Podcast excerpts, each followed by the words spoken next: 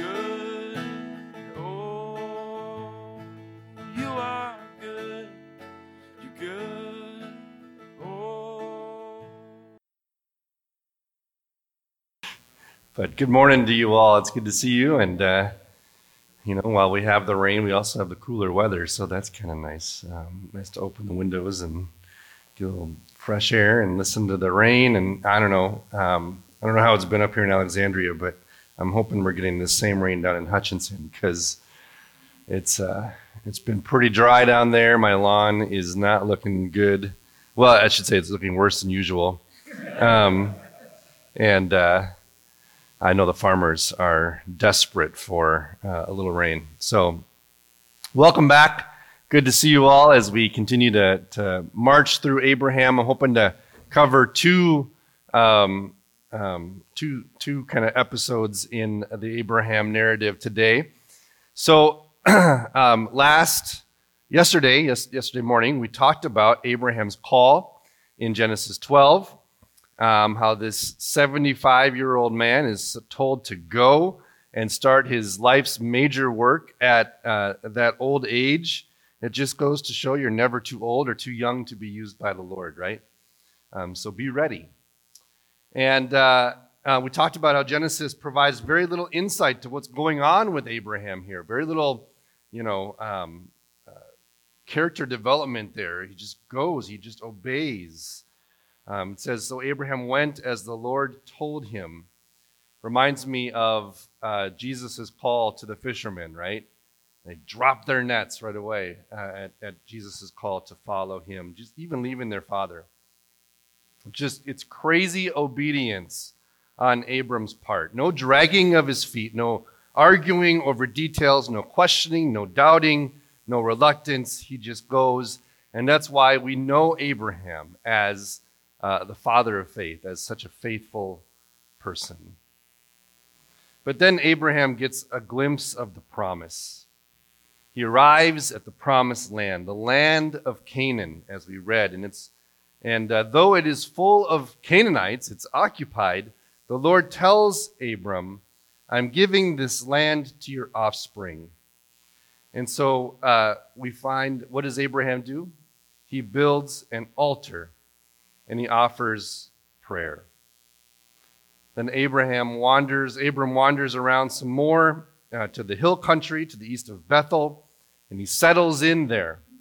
And once again, he builds an altar.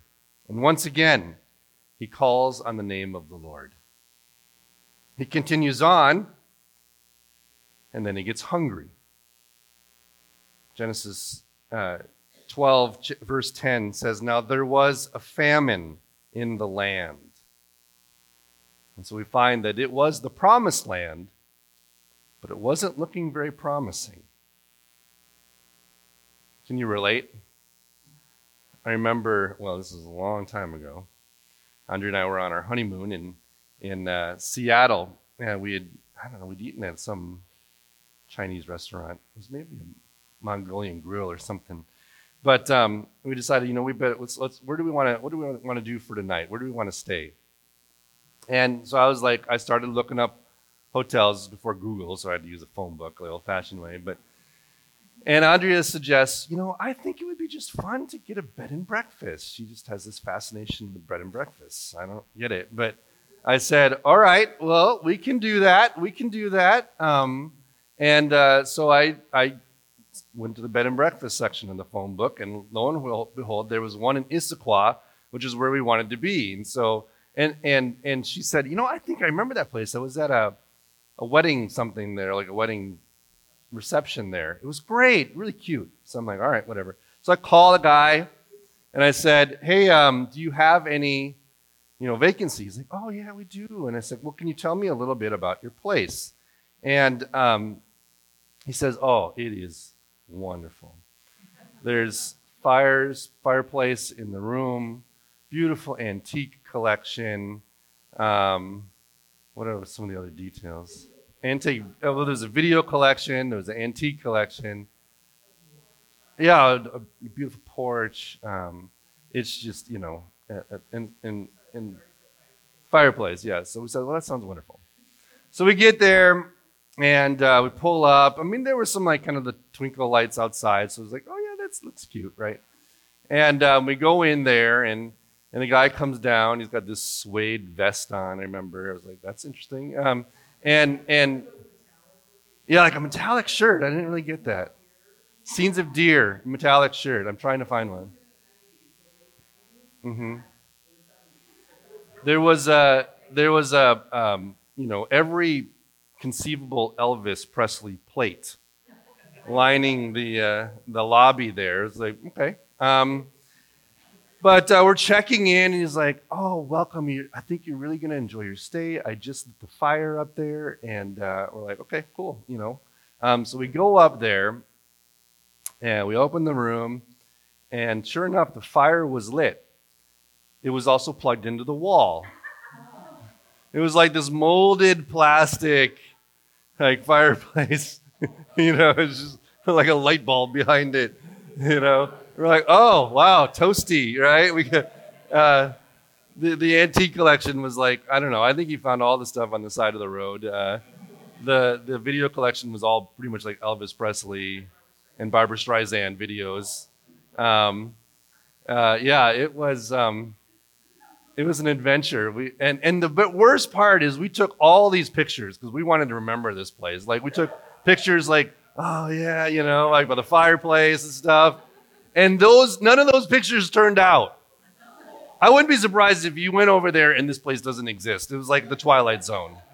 It was the weirdest thing. But uh, yeah, it was one of those cases where, boy, this really sounded promising. It didn't quite live up to uh, what we had expected, but it, it, it's probably one of the more, more memorable places we stayed on our honeymoon, you know? So, a fun story. But what do you do when the promise does not look promising? When the promise is hard to see? When the life of faith becomes a life of doubt? Sometimes the promise seems to let us down, doesn't it? Uh, to, to be not all that it's cracked up to be, and it seems to fail us. How many times have we said, you know, why, Lord? It's not supposed to be like this. Lord, why have you let me down? These are the cries in the face of disappointment. They come when faith seems to fail us, when the promise seems broken. And I think a lot of times it's as a result of maybe two, probably more, but uh, two, two misunderstandings. First one is that we are too short sighted. We want the promise, but we want the promise now, right? Um, it's our, we, we live in a culture of instant gratification. We're, used to, uh, we're not used to waiting for results. But God, as we found, is often slow, isn't He? His timing is perfect, but His timing is slow. I mean, how many, you know, we, we confess every Sunday, like, He will come again to judge the living and the dead. Now, when, when the, they wrote that, the, those lines in the creeds, they were probably thinking pretty soon, right? When we know that the New Testament writers were thinking, like, yeah, probably be in my lifetime, right? I mean, Paul, Paul had this assumption that Jesus was coming back in his lifetime. Luther thought that Jesus was coming back in his lifetime. There's several people uh, today that think, you know, and have predicted even that the Lord is coming back. And, uh, um, you know, and then it kind of leads to disappointment. Like, oh, I thought he was going to be here by now. You know, what's going on, right? Um, his timing is perfect, though. He, he, you know, it's like Gandalf. He shows up exactly when he's meant to shan- show up, you know. Second uh, misunderstanding I think we have is that uh, we have very different ideas of what the promised results should be. Um, we've misunderstood what is promised. We think that God has promised us health and happiness, for instance, right? We, uh, we like to quote Jeremiah 29 that He knows the plans He has for us to prosper us, not to harm us. And we just take, kind of isolate those verses, take them out of context, and, and uh, put them in our context and, and think, oh, it's going to be, you know, I'm going to be insulated from all harm. I'm going to, I'm going to prosper. We don't want things like sin and death and suffering. Um, we want something better than that. So then the promise doesn't come in our own timing with our results, and so we blame God. You know, we're, we're surprised when death happens. But that's a reality of our world, right? But we're like, oh, how could, you know, um, my grandma was 108 years old. She died. How could that happen? Well, my goodness, you know, that happens. It's, it's, it's sad and we miss them, but, but this is the way it works. But we're like, we're angry at God. Why would you do that? Um, that's not the way it's supposed to be. Um, and so we lose faith. Nathan was talking yesterday about Gerhard Forde and, and uh, his, his understanding of, of Genesis 3. And, you know, we call it the fall, but he often talks about it as the uprising or the upward fall, right? The uh, uh, trying to be like God. Forde does say that if you were going to call it a fall, um, it would be a fall from faith. That we, we lose our faith. We fall away from, from that faith, that trust, and we take matters into our own hands. And that's exactly what Ab- Abram does. Regardless of the strong faith that he displays in the first nine verses of the chapter, Abram moves to plan B, and he strikes his tent and he heads to Egypt. So let's read uh, this account together. If you open your Bibles to Genesis 12, we'll be in verse. We'll start in verse 10. Now there was a famine in the land so Abram went down to Egypt to sojourn there, for the famine was severe in the land. When he was about to enter Egypt, he said to Sarai, his wife, I know that you are a woman beautiful in appearance, and when the Egyptians see you, they will say, This is his wife. Then they will kill me, but they will let you live. Say that you are my sister, that it may go well with me because of you, and that my life may be spared for your sake. When Abram entered Egypt, the Egyptians saw that the woman was very beautiful. And when the princess of Pharaoh, when the princes of Pharaoh saw her, they praised her to Pharaoh. And the woman was taken into Pharaoh's house. And for her sake, he dealt well with Abram. And he had sheep, oxen, male donkeys, male servants, female servants, female donkeys, and camels. But the Lord afflicted Pharaoh and his house with great plagues because of Sarai Abraham, Abram's wife. So Pharaoh called Abram and said, What is this you've done to me? Why did you not tell me that she was your wife? Why did you say she is my sister, so that now I look I took her for my, my wife? Now then, here is your wife. Take her and go. And Pharaoh gave men orders concerning him, and they sent him away with his wife and all he had. I uh, um, as I was looking at at Abraham, uh, the life of Abraham, and kind of you know I was I, have told you like I love um, Walter Brueggemann's commentary. I brought it here just to show you. It's the interpretation commentary, uh, just a brilliant book. But I also thought like supplement it with something a bit lighter.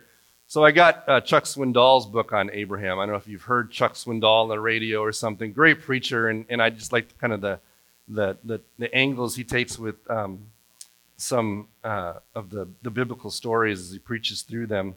And uh, concerning this episode, he says Abram failed his first test when he rushed down to Egypt instead of seeking God's counsel. Until the famine, he talked to God and built altars to memorialize his relationship with the Almighty. Once the severe famine struck, however, we hear no more prayers. We see no more altars.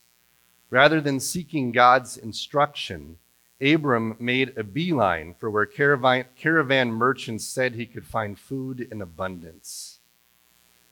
I thought that was an interesting insight into uh, Abram's life here following the description of God's glorious promise in the first half of Genesis 12 and Abram's unflinching faith in the beginning, uh, Brueggemann poses two questions. He says, Will God keep his outlandish promises?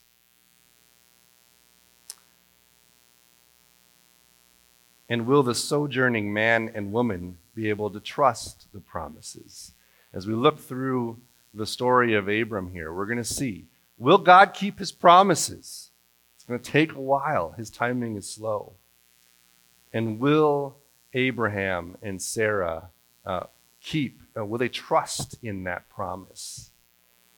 They're not the same questions, but they always come together. And uh, thus far into the Egyptian episode, it's, it's uh, fair to wonder about both questions. And that second question gets murkier as Abram and Sarah, uh, Sarai approach Egypt. Abraham apparently realizes that he has married up, right? That his wife Sarai is a beautiful woman. And he anticipates that this could cause trouble for him.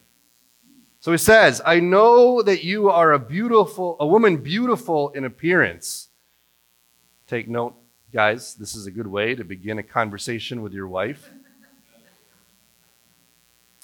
He continues um, uh, When the Egyptians see you, they will say, This is his wife. Then they will kill me, but they will let you live. This is why I constantly fear going out with my wife, because they, uh, my life is in, in danger, might be more in danger now. Actually, you guys, it's actually my wife's birthday today, so uh, she wanted me to make mention of that. Now I might be killed. Um, so here's Abram's solution. He says, Say you're my sister, that it may go well with me because of you, and that my life may be spared for your sake. Well, that's awkward, right? to save his skin, Abram passes his wife off as his sister. Now, it, it should be noted that he might not be completely you know, lying here um, that uh, Sarai is actually Abram's half sister, which is also a little awkward, but uh, more common back then. But let me ask you this Do you think Sarai took that this way? Um, I, I, don't think so. But Abram was, wife, was right. Sarai was a beautiful woman. Um, not bad for a 65 year old woman there. And she caught the eye of all the people, and of all the people in Egypt, she also catches Pharaoh's eye. Um, and this is one of the most powerful kings in the world. So Pharaoh takes her into his house and then compensates her brother with uh, all sorts of, of, of livestock and, and servants. This is not exactly the, the picture of women's rights here, is it? Um, it's, it's kind of a, a, a interesting account. Chuck Swindoll observes while Sarai didn't face immediate risk of being violated, imagine how she felt about her husband here. In, in, in that culture, it was common for them to take the woman in, um, but they would kind of isolate her before uh, they married her um, to make sure she wasn't already pregnant. So it's, it's very likely that, that Pharaoh and, and Sarai did, didn't consummate anything here. Um, but um, So she wasn't uh, uh, uh, in risk of being violated, but, but think of how she felt about her husband. Uh, he says his no faith response, his cowardice, placed her in danger while he lived the high life. While she dwelled among strangers, subjected to unfamiliar rituals and facing an uncertain future, Abram hobnobbed with Egypt's elite class. Abram had taken the promise into his own hands. He was pursuing his own ends his, with his own means. Well known commentator Gerhard von Rad um, observes the bearer of the promise is the greatest enemy of the promise. Do I have that on here? I thought I put it on here. Oh, here we go. Yeah. The bearer of the promise is the greatest enemy of the promise. Abram receives the promise and then acts as if the promise has no bearing on his life, as if it's all up to him, as if he has to fend for himself. And maybe that's the way he preferred it. Because that's the way that we prefer it, don't we? It's the nature of our condition we receive the promise and then live like we haven't. We're still wet from baptism and we go back to our old ways. We leave the communion table and then fight in the car all the way home about what's for lunch, right? We pray, Thy will be done, and then go out and make sure that it's my will that is done. We receive the promise that changes absolutely everything and then proceed to live as if everything is the same. What shall we? Uh, Paul, Paul wrestles with this. Um, and you can see it in some of his epistles here as he's uh, grappling with people that are uh, that have this this this weird dissonance here. Like I got this promise, but I'm not living like it. Beginning of, of Romans six, he he asks this rhetorical question: What shall we say then? Are we to continue to sin that grace may abound? And he answers, Of course not. By no means. Are you kidding me? How can we who died to sin still live in it? We're changed because of this promise. He says, Why would you live as if you haven't received it? Why would you uh, live uh, contrary to it? Why aren't you living new, right? Um, in a much harsher discourse in the book of Galatians. He says, I am astonished that you are so quickly deserting him who called you in the grace of Christ and are turning to a different gospel. Not that there is another one. It's like, are you kidding me? You received this beautiful gift, this promise, this newness of life, and now you're just throwing it away and chasing after whatever other you know, false gospels are out there. Nathan asked us, I, have been, you know, Andre and I were just think, talking about this um, yesterday um, on your, Sunday, it was your Sunday sermon. Who are you listening to? I loved that. Like, boy, what, I mean, the, this past year we've been listening to so much stuff, you know, and some of it, we, you know, Andre and I are talking about it. It's like some of it's good, factual stuff, but boy, it, it really kind of clouds the promise, it clouds what's really important and what we ought to be listening to. Um, the voice of the Good Shepherd, as Nathan put it. I thought that was such a good reminder. You know, Paul saying, Boy, you're not listening to the Good Shepherd anymore. You're going after all these false conspiracies, false teachings, um, agendas, and whatnot. Martin Luther says that Abraham let the word get out of his sight. He let the word get out of his sight. And as a result, he even fails to protect his wife here.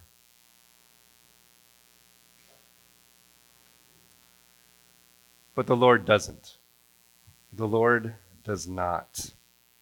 Verse 17 is the only mention of God in this little account here. And it, it happens kind of right in the middle of this kind of chiastic structure. We read, But the Lord afflicted Pharaoh and his house with great plagues because of Sarai, Abram's wife.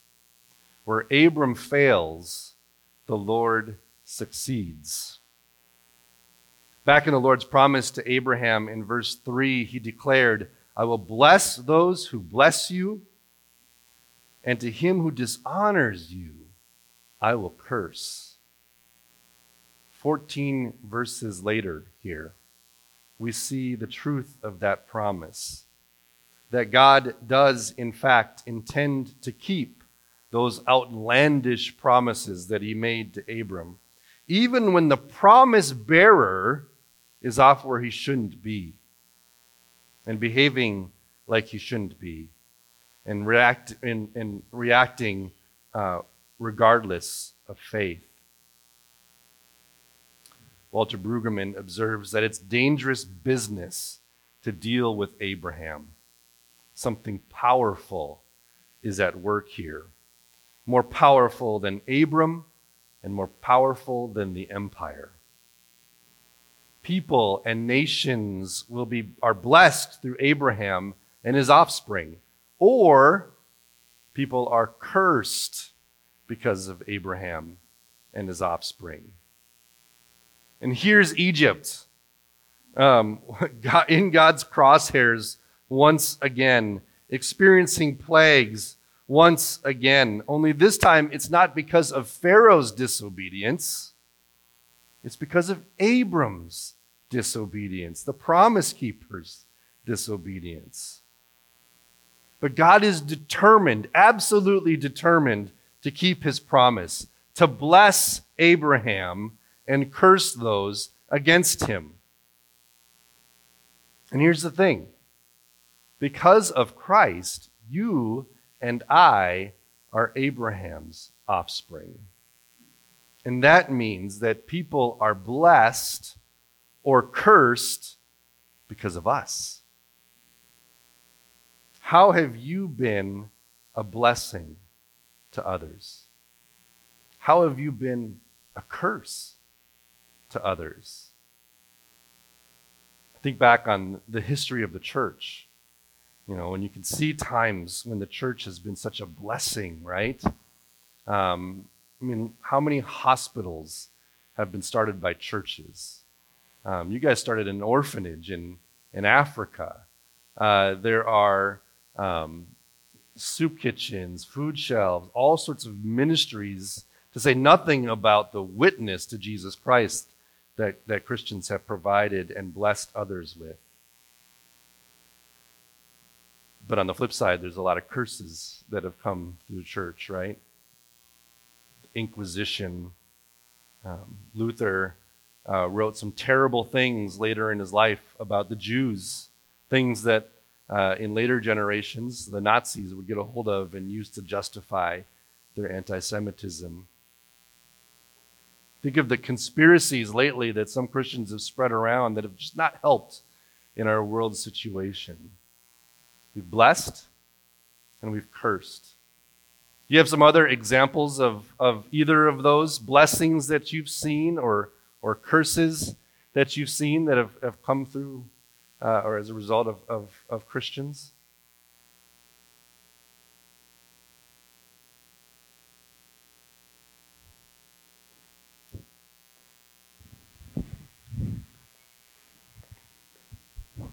Yeah, back in the 1960s, um, the white Christian churches um, support in the South, particularly, they supported racism, and in the North, they were just they just stood mute for the most part. There were exceptions to that, but um, the church was no help to um, towards integration and to remove segregation, Jim Crow, etc. Yeah, yeah. Absolutely. I'm, I'm hearing more and more most recently about um, the, the churches that started uh, boarding schools for Native Americans in the late 1800s.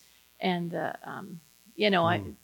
I, I'm hopeful that there were some blessings, but there were an awful lot of curses that happened for those children and families for generations. Sometimes it's a mixed bag, isn't it? Yeah, yeah.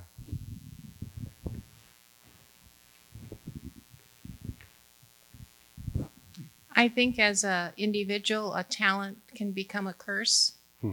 And no offense, but preachers, when their ego takes over, mm-hmm. um, I think um, it can become a curse, and the the spirit isn't there. They can say all the words or do whatever, and not just preachers, but Mm-hmm. teachers, singers, or any talent at all. When it becomes about them, it becomes a curse. Yeah, we've seen too much of that in the news lately, and and uh, um, and a lot that hasn't been in the news, but that's happening. Yeah, yeah. The most obvious one that comes to mind in our days is to listen what's happening uh, to the Catholic Church, and there's been so much abuse, and we just hear it uh, multiplied, and we find uh, people who are in authority um, finally getting called into account for for that. Yeah. Yeah, not only the abuse, but also the cover up. Yeah, that happens. Yeah. Yes, and other people in uh, areas of authority, like televangelists, who will take people's money and use that to build their own wealth and then justify that by saying, oh, look, I have my own private airplane so I can praise Jesus in the middle of my flight. They don't let you do that in a, in a regular airplane. And they're taking this money from people who probably can't really afford to just give their money away for that purpose. Yep. Yep. What back here?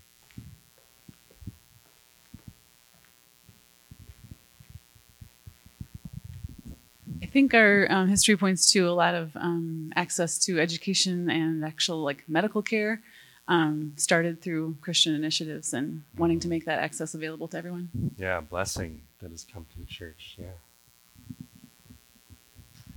Uh, very sadly, there was a time in the history of the church that anybody uh, had taken their own life, they were pronounced uh, on their way to hell in a handbasket. We've rethought that, thankfully.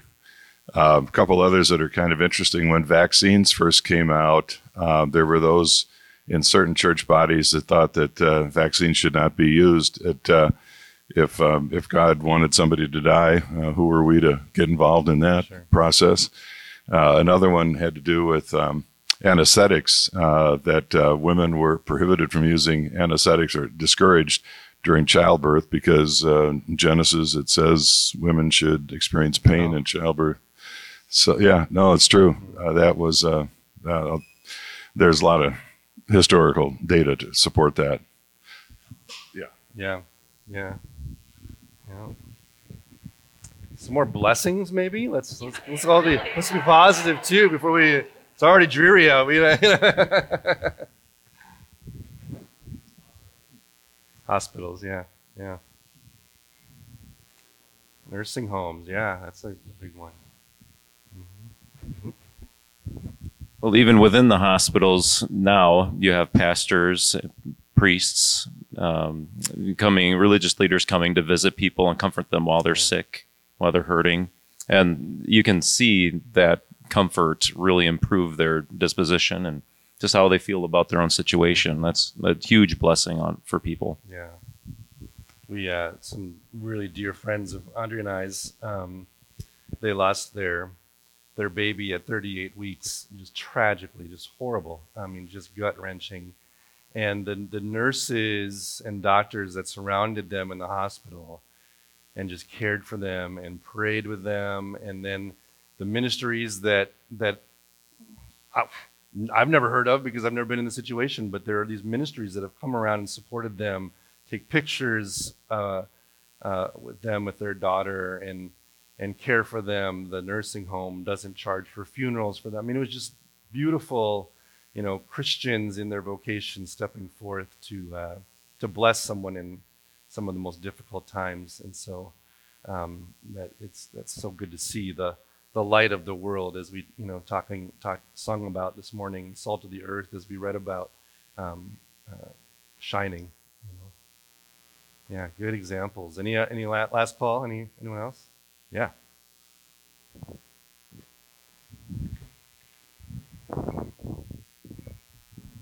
when you s- mentioned how about some blessings, uh, my mind began to go down all kinds of avenues in my life, uh, being blessed by uh, parents who uh, went to church every Sunday and had all kinds of Bibles around. And then I thought of Bibles and how newer translations can speak to people the way older translations kind of just, uh, there's nothing there for us.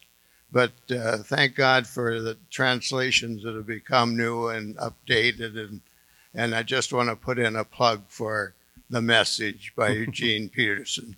Yeah, yeah, I will echo that. Another more recent curse is the way that we are treating gay and lesbians and excluding them. Um, I see that in the future as something we're going to regret. hmm The treatment of, of, you know, God's, God's children, and uh, how are we uh, dealing with them, even if we don't agree? Um, how do we treat people? You know, we're all fellow sinners walking in this earth, right? Yeah. Our daughter is a um, trauma nurse, and um, she happened to be working one night when a police officer had been shot in a uh, coffee shop. And they did heroic means to save his life, but he unfortunately died. And our daughter said, after he died, all the doctors and the nurses lined the halls as they took his body. And she said it was such a holy moment Yeah. of honoring what they do for us. And we don't see a lot of that right now. So I thought that was really special. Yeah, yeah. Powerful. I think of even just things like the, the bad reputation in some towns that, that Christians have um, of being bad tippers. You know, uh, servers don't like to work on Sundays because the, the you know the churchgoers come and they they leave terrible tips. You know, I mean that's just a way of, of um, I don't know if it's cursing, but we're certainly not reflecting uh, a blessing there um, to people. Well, yeah, I, I, I think that's an interesting question to ask. Um, how are you a blessing to others? How are you a curse to others? And be careful, maybe you don't want to ask your spouse that. But, uh, uh, well, Pharaoh somehow discovers that these plagues are due to the fact that this woman that he thought was Abram's sister was actually Abram's wife. Naturally, he's stunned by this news. He feels betrayed by this news.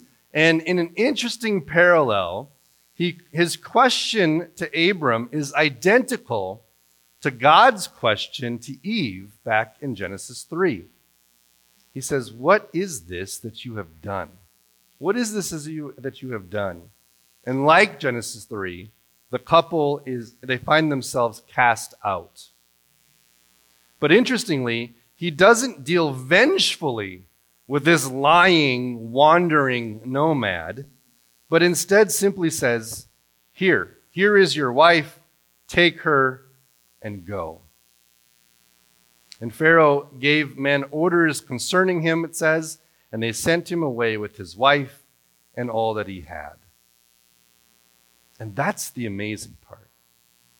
All that he had.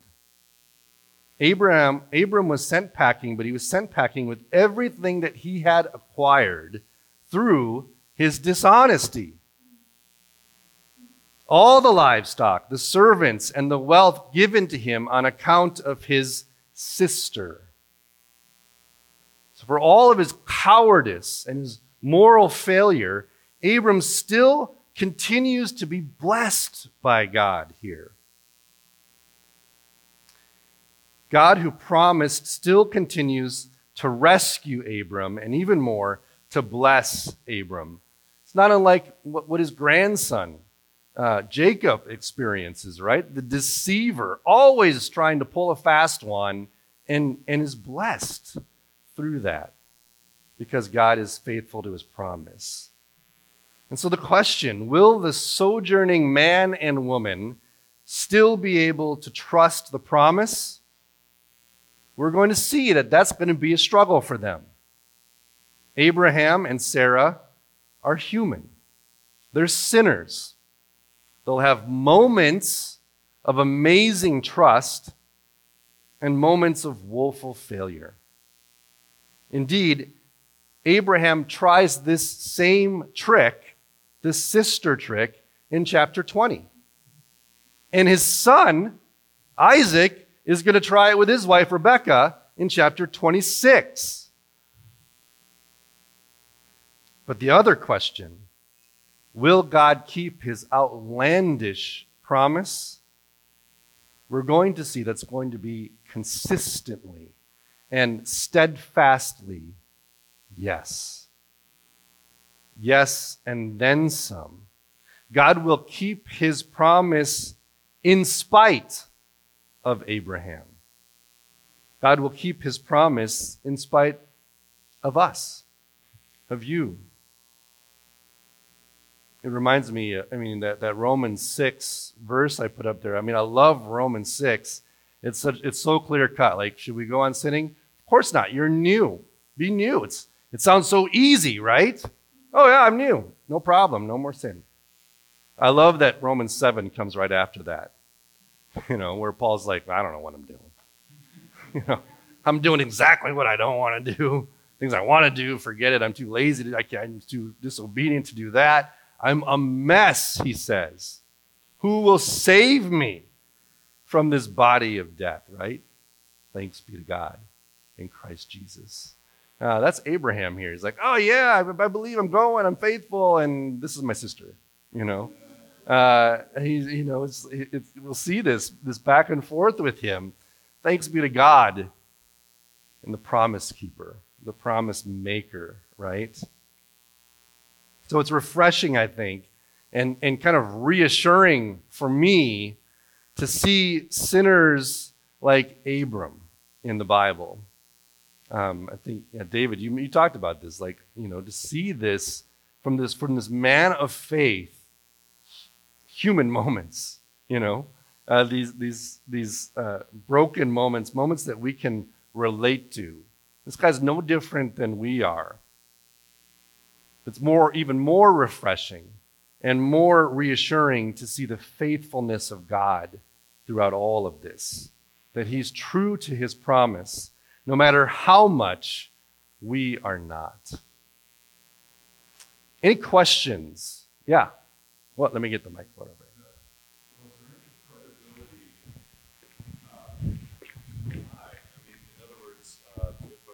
nomadic couple showed up in Egypt, uh, just assumed that they had a beautiful wife, they're going to kill him.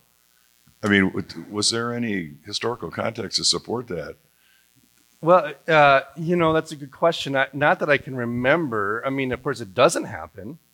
Uh, when he when they find out that it is his wife, not only do they not kill him, but they just yeah they send him packing with all that the stuff he gained. Yeah. And so, but but you know, I mean, it seems to happen all the time here, and so there might have been. I mean, it was a very primitive, barbaric world, and and so. Um, but yeah, it's it's it's interesting that that Abram just assumes like I'm in trouble being with you.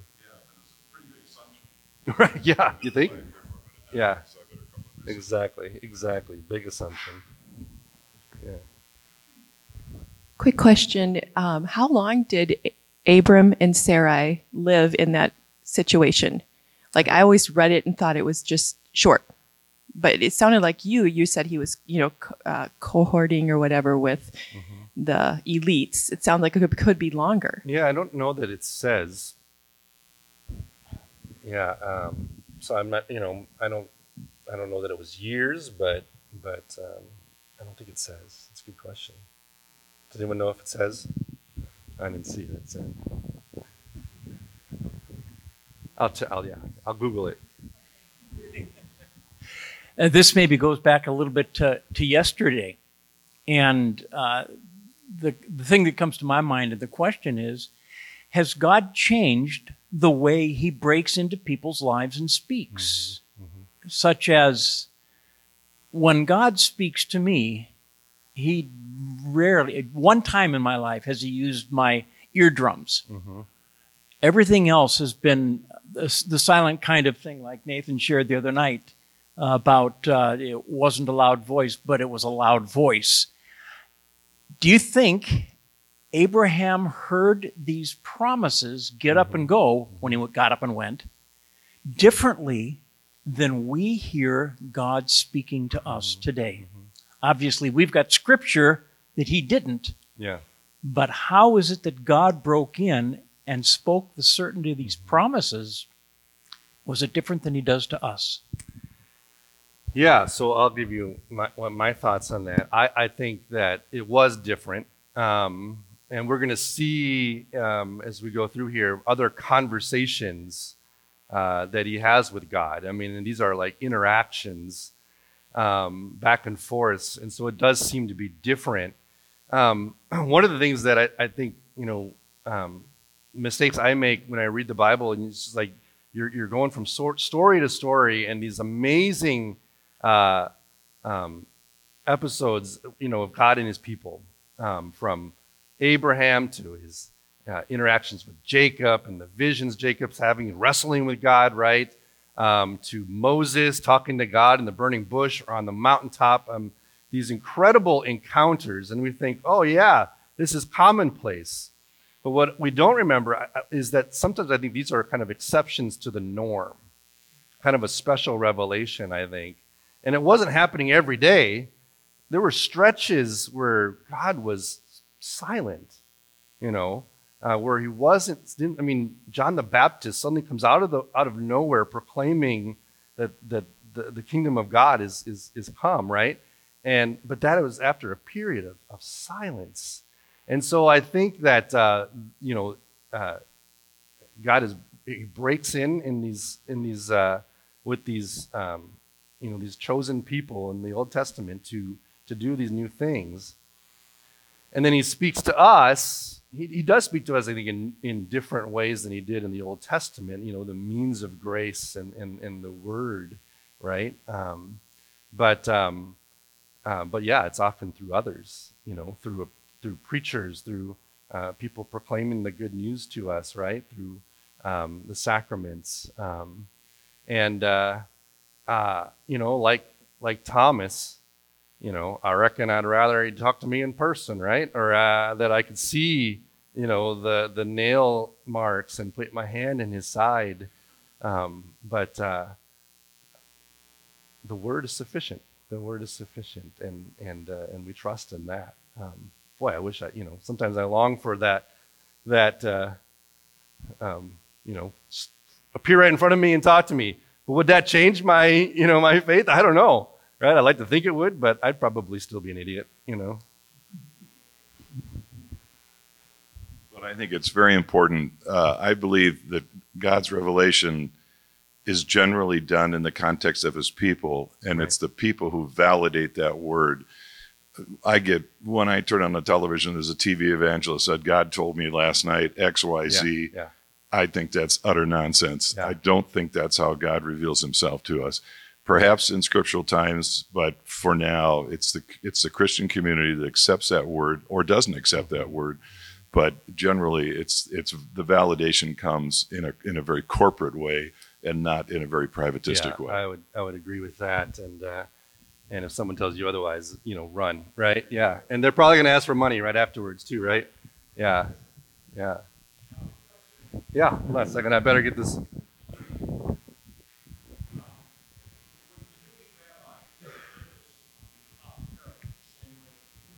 Would, it, would a Jewish rabbi what? Interpret, Interpret this parable? Um, that's a good question. Uh, Nathan, you, you, you interact with a Jewish rabbi. What do you uh, often? Would a, would a Jewish rabbi interpret this this uh, episode in in a similar way? I don't know, but I was thinking about Fiddler on the Roof, and and Tevye that that just that earthy kind of discussion, you know, and that is, of course, not in ancient times, mm-hmm. you know, but kind of reflective of a Jewish spirituality yeah. is that kind of moxie before before the Almighty, um, and definitely conversational. I don't know that they're you know not audibly conversational, but kind of putting it out there like the psalmist does, you know, and um, maybe sometimes even in the quiet, you know, having a sense of, but I don't have a, I don't have a good some others probably would have better in the room even.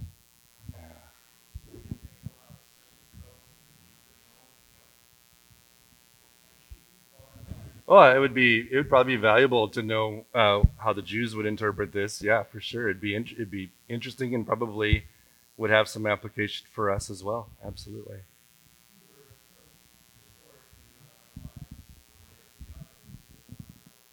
Right. Yeah. Yeah. Absolutely. Absolutely. It, it would be important. I, I might have a book with me. I'll check it out and see if it uh, dives into that. Yeah. Well, I want to continue the conversation um, with some discussion questions here as we uh, wrap up this episode. So, uh, here's uh, some things I want you to be talking about. First one, uh, for those of you that are married, how do you keep selfishness and self interest from causing problems in your relationship? Uh, and if you can write those down and give them to me, um, that would be good. Uh, we don't. Uh, second one, how do, how do we let the word get out of our sight? As Martin Luther uh, said that uh, Abraham did. In Christ, you are Abraham's offspring. This is a continuation of the, the question we had earlier. How are you a blessing to others? How are you a curse to others? So maybe talking more just about how you um, both bless and curse others. And finally, there seems to be a correlation between Abraham's prayer and worship life and his acting contrary to faith. How have you observed that same dynamic in your life? In other words, remember, he was praying and calling on the name of the Lord, erecting altars, and then when, when adversity hit, famine, it seems that prayer and calling on God's name stopped. Um, and, and he quickly kind of got off track. Um, do you see a relationship to that in your life when you're not around the Word, um, not in worship? How does that affect how you live? Thank you for joining us today on the Mount Carmel podcast. We hope that you will join us again in the future as Dave Wallen continues his teaching and we continue to publish other music, teaching, and preaching from Mount Carmel. Never gonna let, me down. Cause you're never gonna let, never gonna let me down. Cause you're never gonna let, never gonna let me down. Cause you're